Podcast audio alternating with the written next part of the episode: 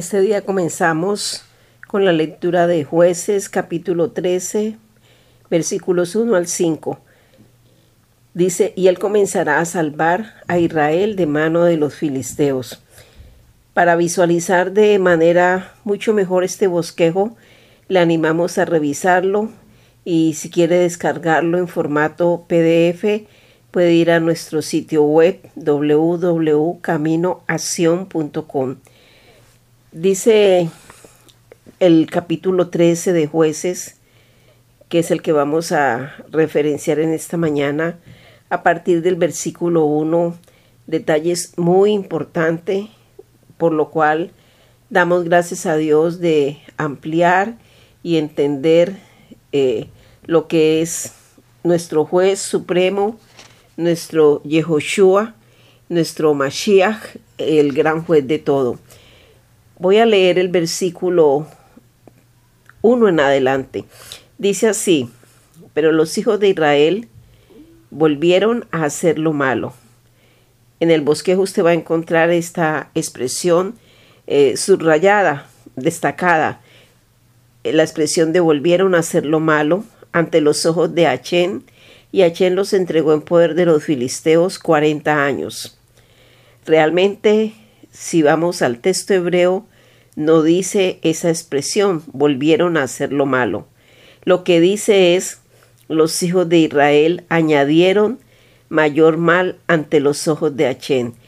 Es una bendición poder tener la traducción correcta, porque no es que volvieron a hacer lo malo, es muy fuerte la expresión que realmente explica eh, esta, esta porción. Los hijos de Israel añadieron mayor mal ante los ojos de Hachem. Realmente esto cambia fundamentalmente el sentido de la frase, porque si dijera que volvieran, volvieron a hacer lo malo, nosotros entenderíamos que habían cesado de hacerlo por un tiempo, por un tiempo no volvieron a hacer lo malo, pero que después de un tiempo lo volvieron a hacer. Es como es tan clara la explicación como cuando a alguien se le dice volviste a cometer el mismo error. Significa que durante un tiempo lo había dejado de practicar, pero luego volvió a recaer. Cuando dice añadieron, es un indicativo, esa es la forma gramatical, indica que la maldad iba en aumento. Y aquí hay una gran diferencia entre volvieron a hacer lo malo y decir o leerlo como originalmente es, los hijos de Israel añadieron mayor mal ante los ojos de Hachem. Realmente el sentido correcto es el pecado lo ha ido aumentando exponencialmente. Los hijos de Israel fueron aumentando y es claro de entender que eh, no era que hubiesen retomado el pecado, no, es que fueron agregando más y más. ¿Qué verbo se usa aquí? Es el verbo yasad y ese verbo tiene un significado muy, muy preciso. Dice añadir, aumentar, volver a ser, seguir haciendo, aunque tiene muchas eh, formas de expresarse, realmente aquí en esta porción la expresión correcta es añadieron mayor mal.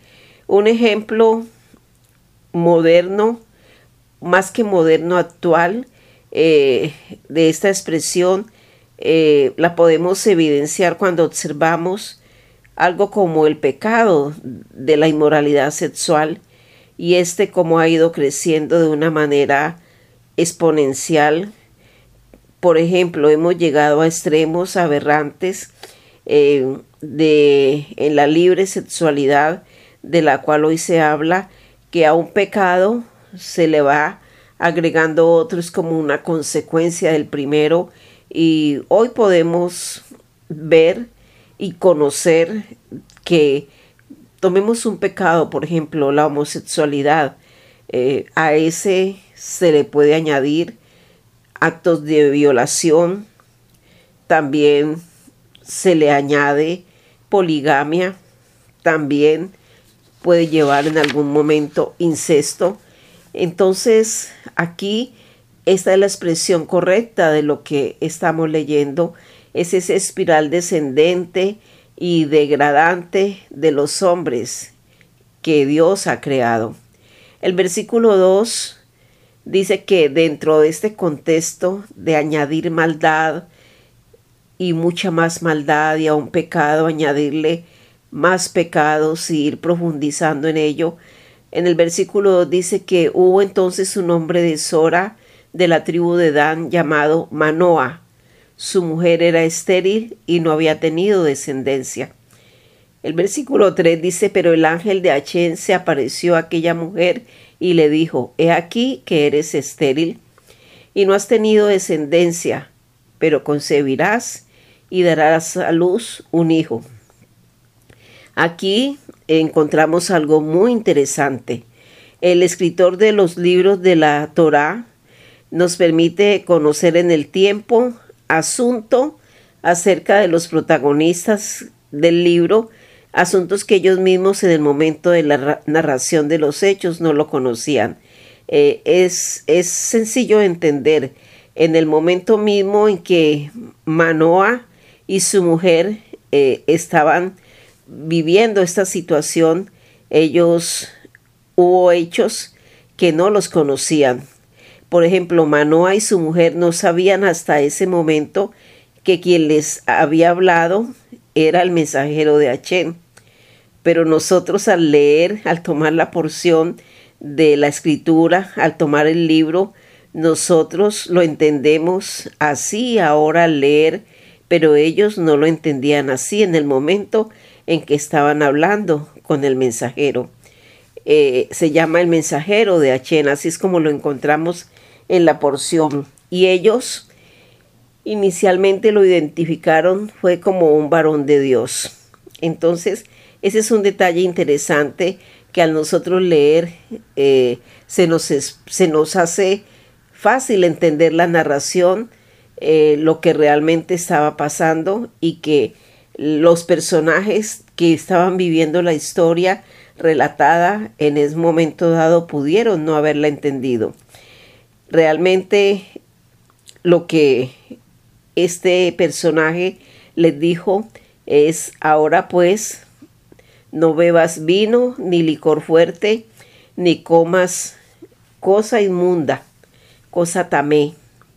Entonces aquí vamos a encontrar la conexión con la paracha de la semana pasada, la paracha Nazó, cuando se refiere a las instrucciones eh, sobre el liderazgo, no sé si lo recuerdan. Eh, aquí encontramos las instrucciones para el Nazir. Esto es para quien hace un voto voluntario delante de Hachem. El cumplimiento, el valor de cumplir el voto que se hace delante de Hachem. Así es que continuamos entendiendo algo que siempre se hace, se hace muy notorio y es la coherencia de la escritura, cómo conectamos esta lectura del libro de los jueces con la porción de la Hattará en números que leímos la semana pasada con la paracha. La expresión era no comas cosa tamé. El texto hebreo lo que dice es no, no, el texto no dice cosa inmunda. Esta restricción es entendible para nosotros hoy porque Hemos estado estudiando la Torah semanalmente por un buen periodo de tiempo y lo que entendemos es que no le estaba diciendo no comas cosa inmunda, eh, ni comas cosa tamé. Entendemos perfectamente la referencia es a una acción que inhabilita espiritualmente a quien lo practica pero no debió ser así para los padres de Sansón en cuanto al discernir este asunto. Y alguien puede preguntar por qué hubo este, este énfasis en decirles lo que no debían comer, lo que no debían tomar, no debían beber, vino ni un licor fuerte. Eh, lo que tenemos que recordar es que estos eventos están siendo narrados en la época de los jueces. Y desafortunadamente era una época en que la Torá no era apreciada para el pueblo de Israel de una manera correcta. Recordemos, como bien nos dice la escritura, que en la época de los jueces no había rey en Israel y cada uno hacía lo que bien le parecía. Entonces entendemos que no era una explicación que estaba siendo dada de más, sino antes todo lo contrario, el cuidado de Achen de que las cosas se hicieran en el procedimiento debido y en el procedimiento correcto. En el versículo 5 dice, porque aquí concebirás y darás a luz un hijo, no pasará navaja sobre su cabeza, porque ese niño será nazareo de Dios desde el vientre, y él comenzará, y aunque encontramos la expresión a librar, la verdadera expresión es salvar. Entonces lo debemos leer correctamente, y él comenzará a salvar a Israel de la mano de los filisteos. Ese niño será nazareo de Dios desde el vientre. Así que encontramos aquí otra situación. En castellano confundieron el sentido y lo llamaron nazareo y eso es un error porque la expresión correcta es ese niño será nacir, que viene de la raíz neser, que significa corona. O sea, lo que está diciendo es que ese niño, Sansón, tenía esta corona, era coronado y era un nacir. Entonces, lo que hemos visto es que Nazareo es una especie de castellanización de la palabra hebrea nacir. Realmente él era un nacir. El que hacía el voto normalmente se dejaba crecer el cabello y hacía de su cabello una corona. Aquí estamos aprendiendo también cosas muy importantes y de mucha utilidad y que aclaran mucho el contenido escritural. Eh, eh, dice que el cabello de Sansón se trenzaba y se hacía con esa trenza una corona. Eh, no es como a veces hemos pensado o lo hemos visto en, en gráficos o lo hemos escuchado que alguien enseña que andaba con su cabello suelto y que allí estaba su fuerza en su cabello y que algunas veces nos lo pueden presentar como una figura seductora con un cabello largo, liso, eh, muy abundante y realmente Sansón nunca cortó en primer lugar su cabello hasta el incidente que tuvo con la mujer filistea Así que su cabello, esa corona, era, era muy grande. Realmente lo que él tenía eran siete guedejas y esas guedejas eran en forma de trenza y él las juntaba y alrededor de su cabeza hacía una corona con esas guedejas, o sea que era bastante eh, voluminosa en tamaño hacia arriba, más no era un cabello suelto eh, mm, mm, moviéndose y sí, un cabello suelto, él no andaba con el pelo suelto. Pero algo también muy importante es que en el caso de Sansón, él fue nacir desde el vientre materno por determinación de Hachem. Él no, él no hizo un, una, un voto voluntario. Él fue, esto fue una determinación de Achen, como acabamos de leerlo, la instrucción que le dio a los padres en una época en que había mucho incumplimiento de la Torá y de, la, de, las, de las órdenes establecidas por Dios. Él fue muy enfático en, en especificar detalladamente cómo debía ser el procedimiento a seguir con este niño. Navaja nunca pasaría por porque sobre su cabeza porque él era coronado de Elohim. Y entonces, ¿cuál era su función? Dice, y él comenzará a librar, es decir, a salvar a Israel de mano de los filisteos. Y aquí es importante que entendamos algo que tiene que ver con la salvación y que nos va, nos va a dar mucha eh, claridad en este punto. El término hebreo en este texto para salvar es escaparse de una destrucción. Cuando la escritura menciona todo aquel que confiese el nombre del Señor será salvo, la expresión correcta, o sea, la traducción correcta es que todo aquel que confiese el nombre del Señor será puesto en escapatoria. Esa es la raíz griega de esa expresión salvo. Quedar ileso después de una destrucción. Aquí el verbo que aparece es sarat. Este verbo implica sobrevivir o quedar ileso después de una destrucción. Eh, podemos explicarlo de una manera más sencilla. Una cosa es que venga un tsunami y tomemos un vehículo y huyamos. Eso es escapar. Otra cosa es que viniendo el tsunami, la persona se refugia y quede ilesa y también allí hubo una escapatoria.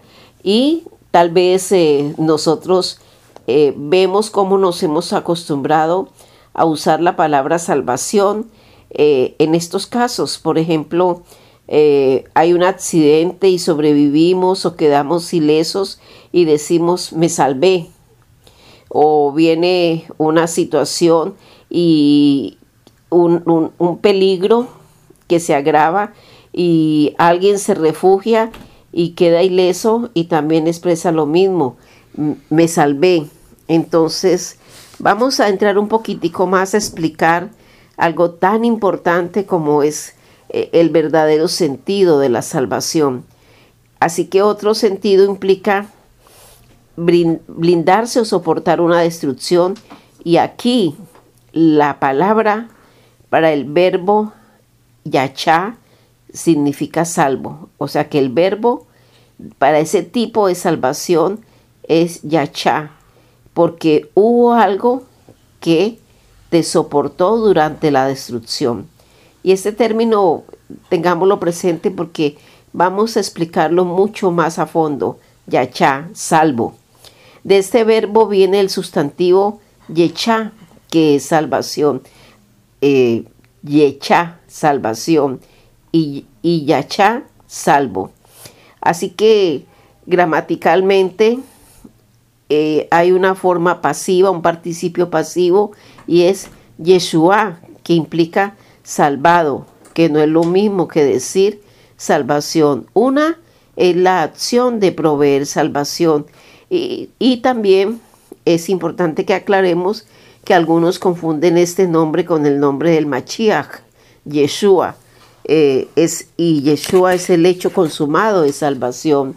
Ahora, Yehoshua significa que Hachen, Hachen es la Yeshá, la salvación. Así que este es el nombre de Machiach.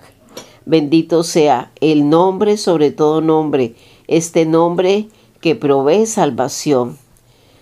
Mucho más, entrando un poco más a fondo, podemos entender que Mochía es Salvador y ese Salvador es quien provee Yechá o salvación. Entonces, Sansón iba a empezar a hacer lejochía a Israel eh, que lo dejaría blindado, protegido ante la amenaza filistea. ¿Cómo explicar esto? Un hombre como Sansón salvando a Israel, ahí entendemos el uso de la palabra salvando. Muchas veces nosotros usamos la palabra salvación desconociendo todo el contexto lingüístico que esta mañana seguramente vamos a leerlo muchas veces y lo vamos a ir entendiendo en la medida que vayamos al bosquejo escrito de lo que la palabra significa en el idioma original. Imaginémonos, por ejemplo, en este texto, la confusión que nos generaría leer que Sansón iba a salvar a Israel.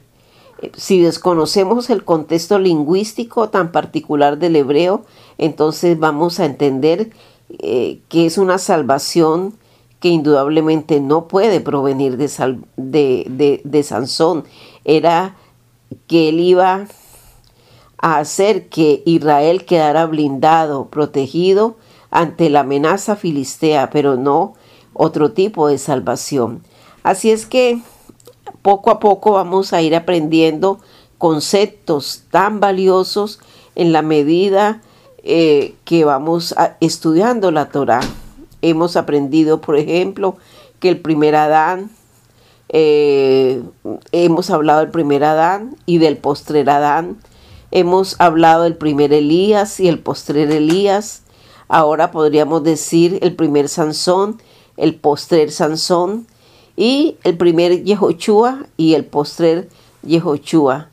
Eh, ahora, ¿de qué iba a salvar Sansón al pueblo de Israel de la mano de los filisteos?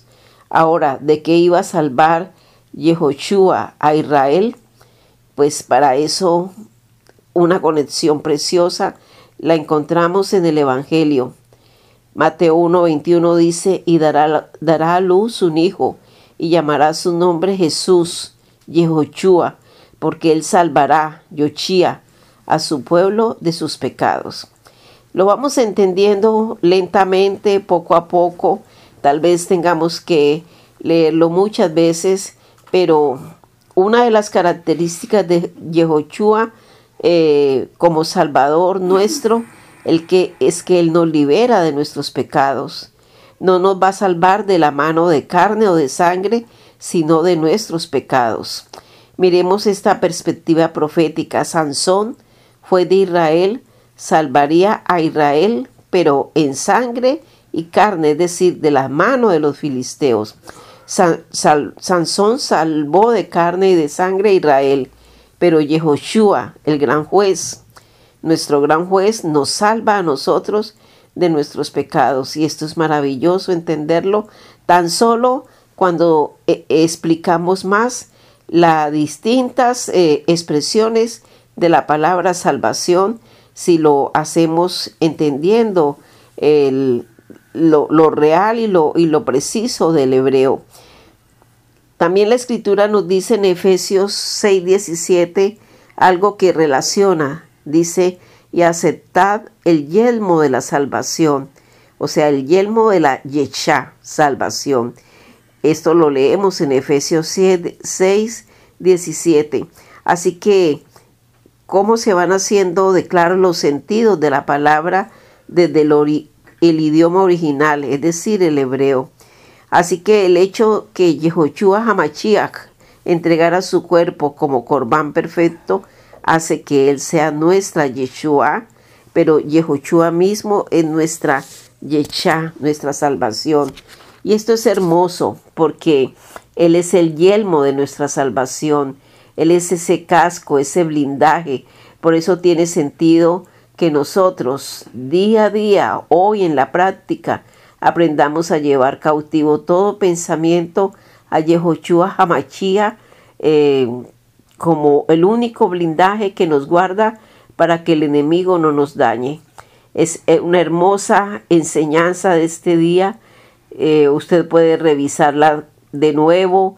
Le aconsejo que la, la revise, la lea nuevamente. Y esta mañana le demos gracias a Hachén, Yehoshua, Hamachía por una salvación tan grande que nos ha dado. Para todos, shalom.